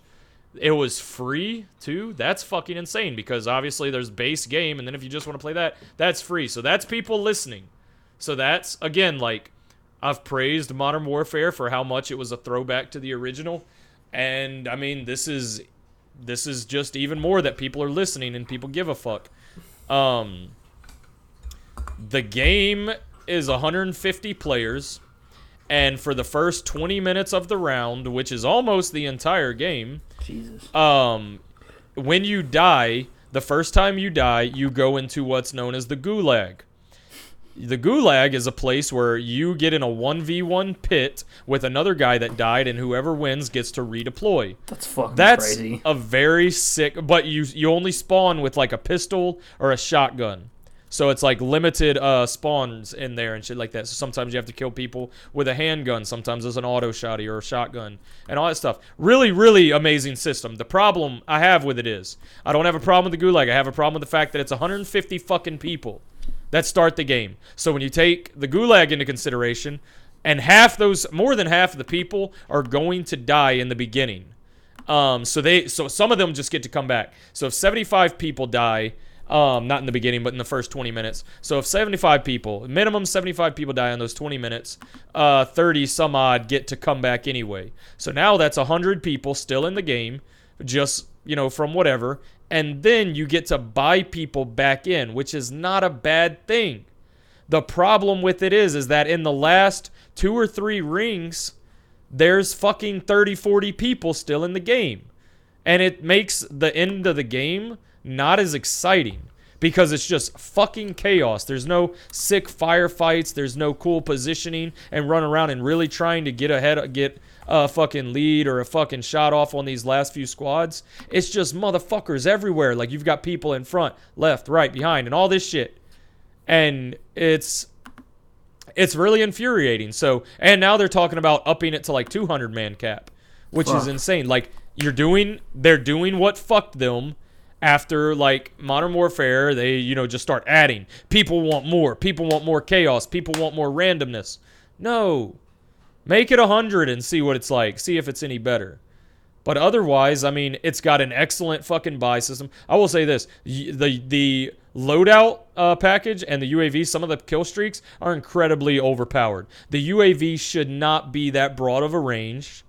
Um, maybe the person calling in the UAV should have the little personal UAV above them, so it's a little like balance. Um, so that because like somebody can call a UAV and you have no idea. Like if you were able to take that out or know where the person who called it in, that would balance it out a bit. The loadout, I guarantee you, the loadout packages that fall are gonna be limited to one loadout per squad because right now it's three, and that's incredibly overpowered, but also it just kind of negates the entire buy system or it negates the entire loot system because all you have to do is survive until you find a loadout and the loadout is a customized loadout where you pick everything from in the game. Incredibly overpowered. So and the fact that you go up on one of those everybody from your squad can get can all get their custom shit. It now has nothing to do with scavenging. It mm-hmm. now doesn't fucking matter because my last problem with it is the fact that you got the M13 or the M31, M13 or whatever, the Scar, the MP7, the um the police shotgun or whatever, and the MG34. Those are the most common weapons in the loot, and they're incredibly shitty.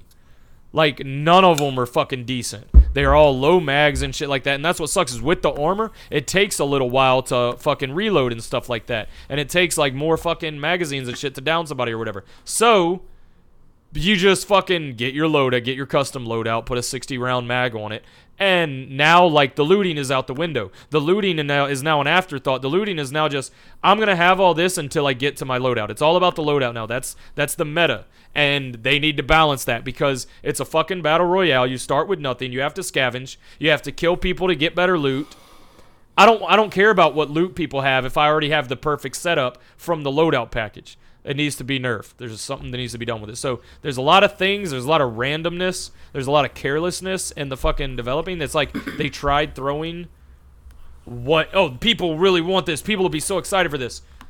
But it doesn't create suspense. It doesn't create like adrenaline rush. Do you think know? they So- threw things out there just to maybe see what's sticking, and then they're gonna kind of go from there? Sure, but I can. Yeah, but they, they could have thrown like they could have said, "Hey, we've got Warzone. It's a battle royale," and released Viva Pinata, and everybody would have been looking around except for Tom and been like, "Y'all are stupid for giving us this as a battle royale." The Y'all thing, what I'm saying, and what I'm saying by when I say Viva that is, Pinata. what I'm I know saying why that was so when I say that is what I'm saying when I'm saying that is is like there that you can easily analyze what they gave and without testing it say wow this is incredibly overpowered. The UAV fucking travels so goddamn far.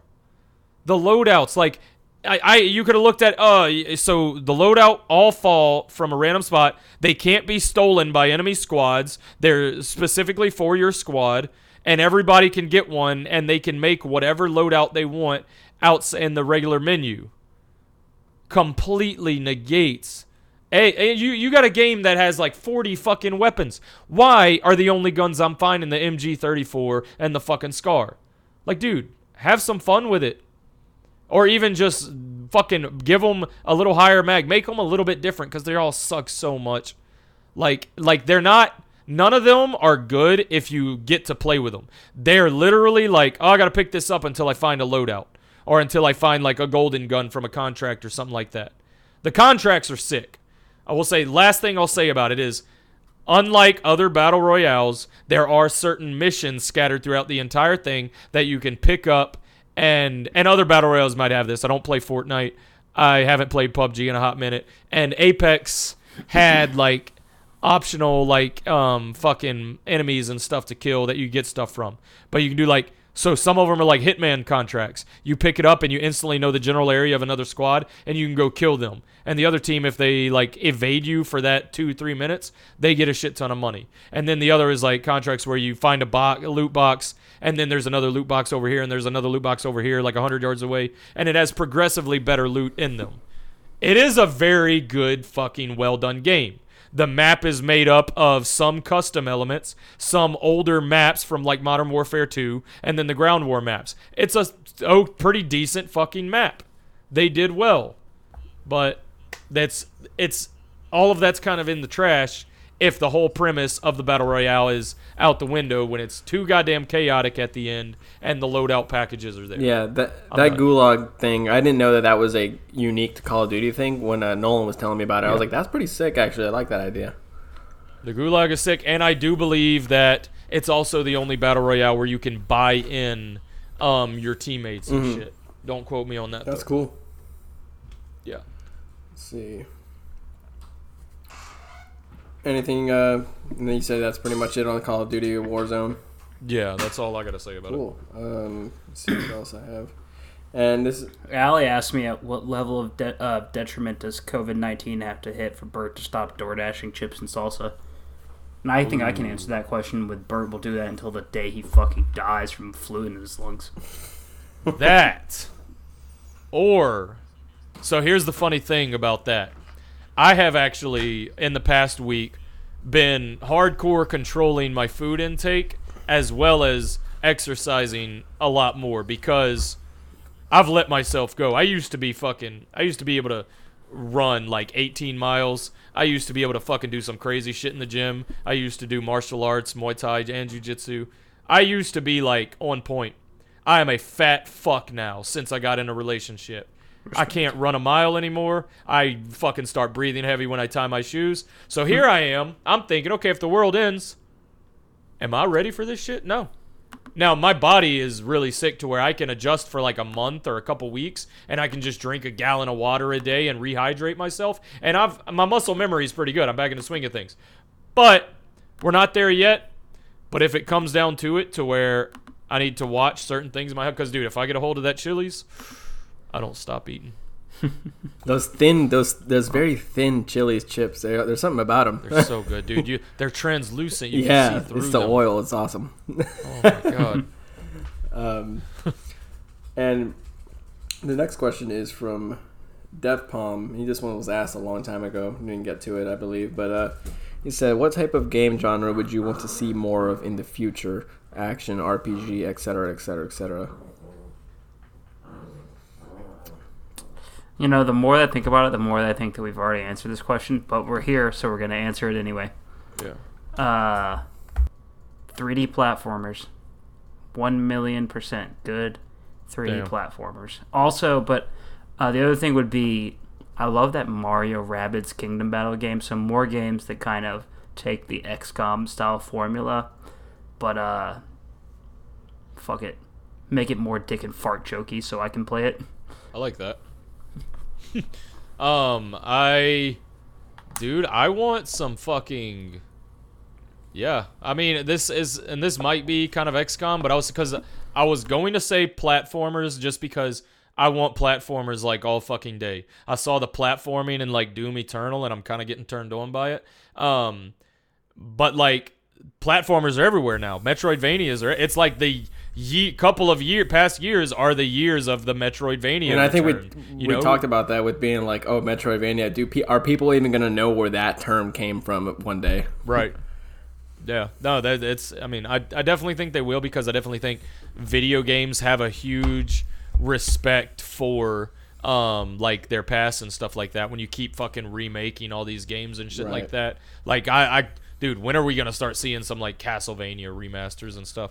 But um so I, I can't really say more platformers because there's so many of them, but Tom made a good point. There's not enough 3D platformers. There's not enough of the fucking Mario 64s and shit like that. And when there are, they're not done too well. So bring those good, well done back. That would be sick. But uh, this might be even XCOM. I never gave XCOM a chance, even though I heard That's amazing a, that's things. totally but a Bert game. Yeah, because I was about to say, I was like, dude, give me some fucking sp- full spectrum warrior back, you know? Because uh, like uh, XCOM always looked like maybe like full spectrum warrior crossed with worms, but uh, I just, dude, full spectrum warrior was. There was so many things you had to keep track of. So many things you couldn't just move around the map for you know ever until you got fucking um, happy with yourself. You literally had to keep track of all your supply stuff. So there was a techni- tactical aspect about it. Of like, I, there was a load management aspect about it. Like, I have all this to keep track of, but I also have to be tactical on gunfighting and shit like that. Um, like I don't brothers in arms. No, I'm not talking about that. Strictly, I'm controlling different teams, and any way you have to do it. Fuck, you could make a goddamn Star Wars Republic Commando fucking full spectrum warrior or something. It doesn't have to be military or fucking modern day shit. Goddamn, you know. Um, I miss that shit. That was like third person. It wasn't RTS, but yeah, I mean, it, what for what it was. I want to see more of that because, quite frankly, I don't think that's been done since Full Spectrum Warrior. That's awesome. Yeah, that I've I watched videos on that game recently because I thought I have the first one on an OG Xbox. I thought it was backwards compatible, but it's not, um, and that bummed me out. But um, I've bought so many games thinking they're backwards. Compatible. Yeah, I mean it's still a good game to have though. Um, uh huh, absolutely. I guess um, for me it would be when I was playing Sniper Elite recently, Sniper Elite Four with uh, Jeremy. Like I, I that game on co-op reminded me a lot of uh, when I played a lot of Splinter Cell, like Chaos Theory co-op, where like you're like t- you're like two you're two like spies, and you got to be stealth, and you're going through and like you know helping each other get past or like knocking guys out together. I want to see some more um, like fully fleshed like a single player game campaign would be but with another friend or something like um like if, if i don't think the writing would make sense for this possibly but if like the last of us was like the two player game or something like That'd that be sick. um i would Wasn't that Brothers game kind of like that idea, but not really a shooter? I, I know i think you're right thinking a way out My- think i haven't played that Out. but uh but i heard it's got like a little bit of the splinter cell vibes um but Mm-hmm. um i'm like Bert, I'm sure you remember this, but like playing those like Splinter Cell missions where they're so fun, you could just play them over and over again.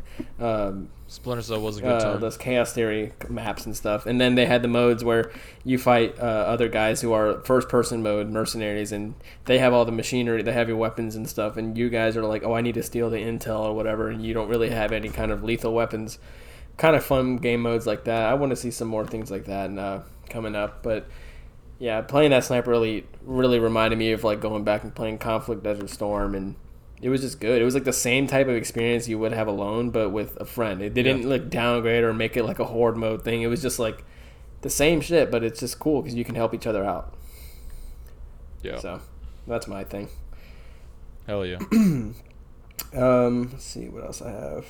It's P- Patty underscore again. He asked another one too. He says, uh, "What are your thoughts on the new Silent Hill games?" And I'm guessing he's like, it's the possibility. There's nothing confirmed yet. yeah, the acquiring of the license. Yeah, there's a lot with that one because there's there's a lot of rumors about like PlayStation acquiring the licenses for Metal Gear Solid and Castlevania and Silent Hills, and then there's another one where it's just like Kojima's back on the helm for Silent Hills, and then there's two different Silent Hills games coming out.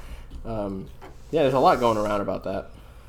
Yeah, bring Yeah. it. I'm uh I'm definitely like a real believe it when I see it guy, but I think Yeah. uh it all sounds awesome, but how much time do you think Kojima would really have to do this with launching his like don't you think he already has his own next game in the pipeline before this even came up? Like would he push that aside? Or would he have time to do Like both the things second, in tandem? uh, the second game in the Stranding series. Oh yeah, the second Strand game. Uh, what do you think the second game in the Strand series is going to be called? Hopefully, Viva Pinata three. Viva dude. Pinata Seven. Yeah. Yeah. Um, will he have time to incorporate a crossover between Silent Hills and Viva Pinata? Will Norman Reed? I don't. I I'm think, I dude, I think he's to the ground. he. I think Hideo Kojima has already found a way to clone himself, and he's got five of his little like mini clones working on different games right now. So I think he'll be all right. Fair enough. Um, It's honestly, go ahead. I I hate to say this, but yeah, bring on if Silent Hills comes out again. I'm like Tom. I have been lied to and manipulated my entire life to the point where I'm just dead already. So I don't care about anything until it's in front of me.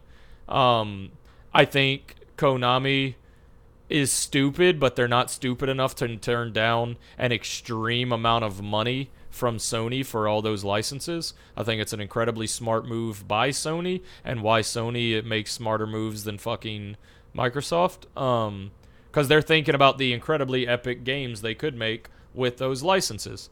My personal thing, hey, another Silent Hill, the Silent Hill that they were trying to release that was all spooky. Cool, bring it on. I love spooky shit. Let's go. I'm not too involved with the Silent Hill universe to the point where I care about where those characters are at and shit like that. Um, as far as Metal Gear Solid goes, I don't think it needs anything else. Um, I I don't if Metal Gear Solid wanted to branch off to another universe that wasn't Snake, cool, but um, I I just I feel like those games can be, you know, laid to rest and uh, you know, we can just uh, uh, enjoy them from where they were. Yeah, I agree. I think at this point I'm more excited about the idea of uh, Kojima moving forward with something new. I like that. Yeah, because Death Stranding, for what it was, was an incredible experience. So I would love to see what he's got after that. Because think about think about Jonathan Blow. You know, he came out with Braid. Okay, what's he gonna do next?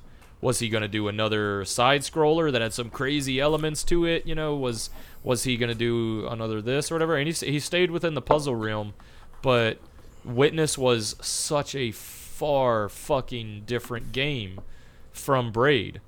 But it's hard to fucking pick at which one was better or which one had more fucking character, integrity, or love put into it. I mean, goddamn, dude. And if that's, uh, you know, Jonathan Blow, he's he is very very similar to Hideo Kojima as far as their individuality, but also their how fucking intelligent they both are and how creative they both are. They are the definition of a creative. Like their mind is just like if this was some fucking fucked up post-apocalyptic scenario, then their minds would be the ones everybody has in a jar somewhere surrounded in a maximum security fucking uh, compound where like the government is just controlling everything. Um, I mean, I'm I'm the same with Tom. We're like, hey, it'd be cool to. I'm kind of looking forward now, and if he does get it, that's awesome. We all feel the same way. It's like who, like, yeah, yeah. This sounds like some like internet shit that can spread around and just be like, oh my god, it's happening. Uh, so, with everything that's been g- gone on and how it, how he exited the company or how it got let go, it's like, is that even a real thing? Like, so For sure. I will say the idea of someone else taking over Castlevania is pretty exciting to me because I would really like to see someone nail a th- a 3D Castlevania game that actually feels like not God of War. comes after Symphony of the Night, you know, not Lords of Shadow, not anything like that. Um, hey, and if this is if this is a thing, and then damn, that's a that's a big big like fucking win for for PlayStation or Sony, whoever's gonna take it. So, um, like Bert was saying with Metal Gear Solid, I I don't need. I I think I'm done too. Um, the only only thing you could do is like, oh, let's like you know go back and work on that last chapter from five, but it's like it's been so long. It's like, dude, it's fine. Like you don't have to do that. So. Um, Yeah. so yeah, that that's kind of where I'm at with it. Silent Hills stuff, cool. I'm if it if it comes out, then I'm getting it. Like I'm excited for it. But if it's not, then here we are. Um, Cool. So my last question is from one of my uh, Discord mods, Maximilian. And he, we has we used one of his questions on a couple podcasts ago, but he asked this time. So has there ever been a game that made you relook a genre you never gave a chance before? Like say you were never about strategy RPGs, but playing XCOM 2 made you reevaluate how you saw them as a genre. If this hasn't happened to you, what's a genre you wanted to try but never gave a proper shakedown for? Uh, fucking Mario Rabbids Kingdom Battle made me consider playing XCOM. Nice. That Repeat was the uh, question, Hosey. Says, Has ever been a game that made you relook a genre you never gave a chance before? If this hasn't happened to you, what's a genre you want to try but never gave the proper shakedown for? you know, it's funny because we were just talking about him, but um, I, a couple of buddies of mine got into the little like anime novels and shit like that, like just the fucking hentai fests on Steam. They're like two dollars and they're just like little anime faces and voices reading shit and interacting with them for like three or four hours. Um, and my buddy Meech did say there were some that were like written by Japanese authors that were incredibly like acclaimed and stuff, and they had good content. But um, I never wanted to give them the time of day. Obviously, I there was no experience I had with these that made me want to dive into them. But just because we were just talking about him, um, I was watching. I was either watching an interview or reading an interview uh, with Jonathan Blow, and somebody had asked him, "What what is your favorite video game?" Um, and he said that it was some like early fucking Microsoft fucking DOS novel or something that was about um, the creation of the atomic bombs. And it was a visual novel that you um, interacted with through the shitty computer program. I'm sure back then it was probably all less than fucking 8 bit. But uh, that that made that that and um, my buddy Meech's explanation on like there are people out here who are making these things that know what they're doing and can you know create a fucking story with them and that just made me interested like it's kind of like somebody who knows what they're talking about regarding film who can like tell you why A24's films are like kind of trash if you really dive into it as far as cinema and then that like as a person who thinks like I have a great taste in movies, that makes me wonder like, okay, now I want to see these like old ass movies or these fucking crazy ass foreign films that do so much for the actual cinema industry that I have no fucking clue about. So it's the same kind of thing here is like here's my favorite video game director slash person. Like, uh, you know, Yugi Hoseon's Hideo Kojima is my fucking Jonathan Blow, and here's him saying my favorite video game is a fucking visual novel from like the 80s or whatever.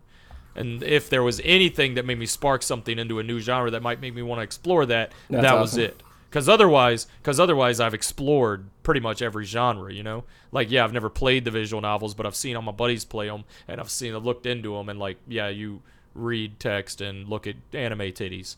So um, knowing that there is more out there, it's kind of like when I was talking to people about reading the Halo books.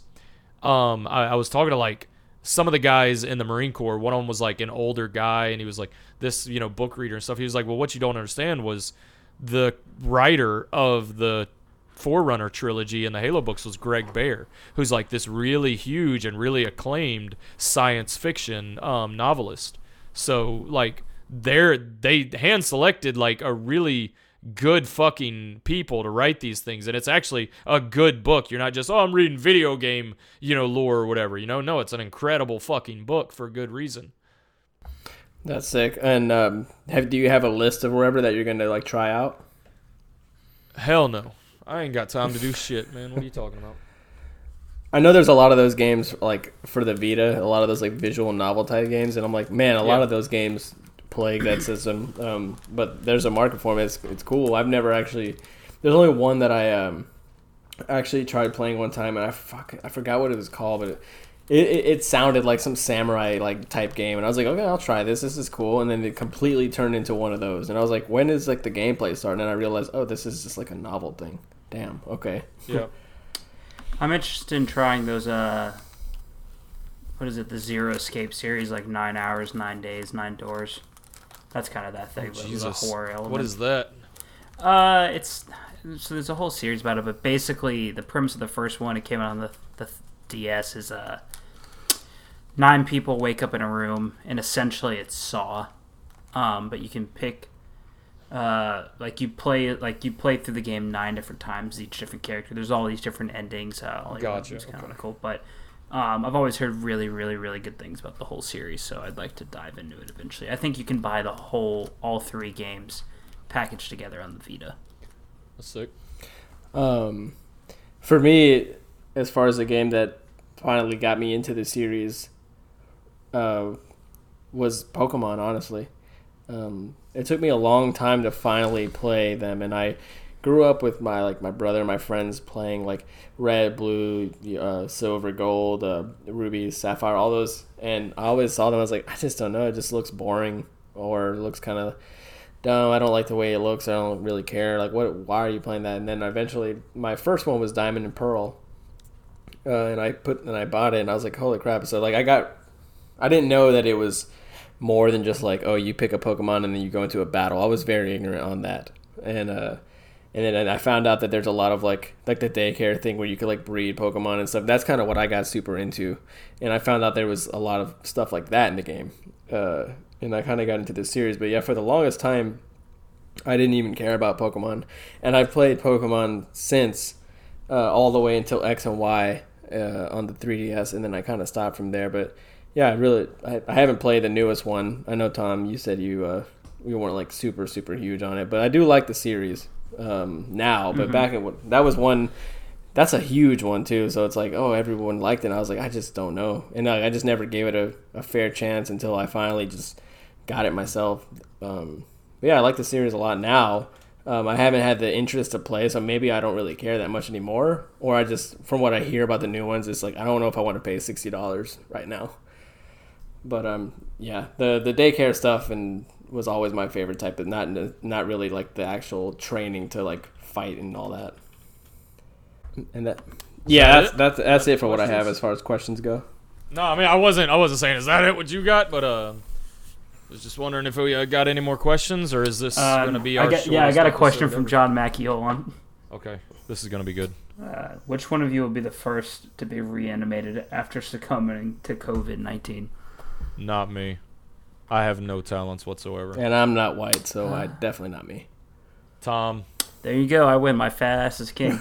yep. Tom is white, and Tom has very is very multi talented individual. There you go. I've got a. Uh, can't come up with a list of talents for myself right now. well, that's not time. one of your talents, but you, there you, you go. got them. You got okay, them. cool. Yeah. Um, well, let's uh, let's do some recommendations for some shit for some people, and then let's uh, let's stop talking to each other so I can go play Doom. Cool. Who's got one? Because I sure as shit don't. Ori, Ori two. Oh yeah, Ori two. Yeah, that that's straight directed towards me. Bert, do you think I need to play the first one before I play Ori 2? You don't need to play it. Um, it's you know, it's a. But fucking, should I? It's not. It's not. It's one of those games that's like, you know, the story's there. It's a bunch of like cute noises and squirms, and then like scary events, like a fucking owl comes and takes everybody away or some shit. Um, so it's got a story to it. It's got so much heart, but at the same time, it's not like you know fucking you're gonna miss something or whatever. It's all yeah. just there being told to you. You don't need to play the first one but they're both so goddamn good. And there's nothing two has that the first one doesn't it seems. Like mm-hmm. there's no crazy mechanic or anything that makes this one so much more of a game. It's just more of it. You know it's just more puzzles. It's just more platforming. And uh it's yeah that's the that's the I, I hear it a lot and i'm like fine i'm gonna definitely and the first one's on Games Pass, right? I know the second one. Both of them, both of them are on okay, Games sweet. Pass. Yeah, that's on Game the Pass. list. Uh, I'll definitely take your recommendation. Uh, mine is, and I beat this recently. It's an old ass game, but uh, is Onimusha. If you like games like Resident Evil, if you like Japanese lore stuff, samurais, um, and Capcom stuff, it's it's really good. And if you're looking to like take a break from like your 30 to 50 hour campaign type game if you want to beat something that's quick but still has a ton there to unpack and is fun mm-hmm. and the story is decent enough to keep going then yeah i do recommend that game. And it's old as hell but the the remaster i don't know if they did an xbox one. Maybe they did but the remaster on ps4 is really fun. And it's only like 20 bucks so hey that's that's a, it's a good time so that's my recommendation. Oh yeah um, my recommendation is actually yeah. Oh, okay. Yeah. So there's this. Uh, I think I showed it to Hosian when he was here, but there's this guy that writes comics that I really like. His name's Jonathan Hickman, and he's doing. Uh, they just relaunched the whole X Men brand with him, kind of like spearheading it and writing most of it. And oh damn. Um, but he also just put out this book called Decorum. It's really cool. Um, that's kind of like a, I don't know, like a, a, a like a mercenaries in space kind of thing. But the guy has all this like when he starts writing a new book, he like every book has like a language, a written language that he creates that certain people speak. Every one has like a map of the universe or a map of like the world where everything's done the way that he does. He does all this insane world building bullshit, right? And it has all this insane graphic design in it that's really postmodern and like every time I look at it, it makes me want to like be like, oh, this is how like everything I do and like my bands and this and that should I'll be branded. But that Decorum book is really good, and his re- relaunch of the X Men is really good. Both of them have that same sense of branding, but the X Men shit is crazy right now. Uh, the X Men instead of being like heroes, they started their own country called Krakoa. They have this medicine that they give out to humanity that extends everyone's lives by like 12 years so that they can have leverage to become like a sovereign nation and then all this fucking space age bullshit starts happening. There's like a massive orgy in one book. There's a chance that wolverine and cyclops fuck each other. It's like it's like a cuckold situation with jean grey and all this shit. It's really weird and stupid but uh check out that x-men book. Check out Decorum. Those are things i'm interested in right now. Hell yeah. Cool. So is that everything we got? Uh, and want to end on, or uh bert what kind of bullet should people buy to uh prepare Hollow points are good self defense, but honestly, everybody wants these, uh, you know, the ARs and everybody wants handguns and shit for self defense, dude. Good old shotgun. Rounds are cheap as shit, you know. I mean, just it's none of you can shoot. I'm gonna tell you that right now. All of you suck ass at shooting. You have no idea how to handle a gun. You have no idea how tiny a bullet is, probably. A shotgun spreads. It has stopping power. Buy a shotgun. They're cheap. They yeah, they don't look as cool. Who gives two shits? They're available. Goddamn. You all need shotguns. well john mackey heard it I'm here saying first. this because I have a 308 with a Vortex 10 power scope, and you're not going to be able to fucking touch me with your shotgun. Bert? You day saw the new I don't I don't know what that means, but I'm scared. Bert. What's you that, saw the Jose? most recent Rambo movie, right? Are you gonna Yeah. set your house up like that? With the fucking with No, with no, like I'm the not. thing that explodes and it like blows up and like your your property becomes like an island. Oh no, because people ain't going to be able to get into my house. Fair. I'm actually gonna change my recommendation real quick because Jose just reminded me. There's this fucking horrible Vin Diesel movie that just came out called Bloodshot that's about to go into theaters or it's about to tight. go into video on demand. And I just saw it a day before the uh, the theaters closed. And I like the comic that's based on, but this movie is kind of like watching uh I don't know, maybe Rambo four if you just drank a gallon of gasoline beforehand. Nice. So, uh, watch that.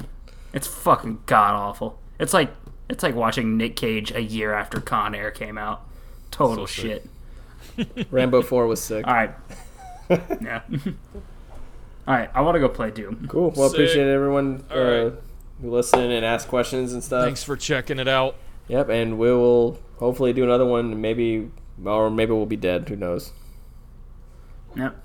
Uh, if I die, make sure that uh, my mom pays my rent. That's all I got. If I die, as far as I'm concerned, all of existence goes with me, so Yes. there's nothing. okay. Bye. Bye. Bye.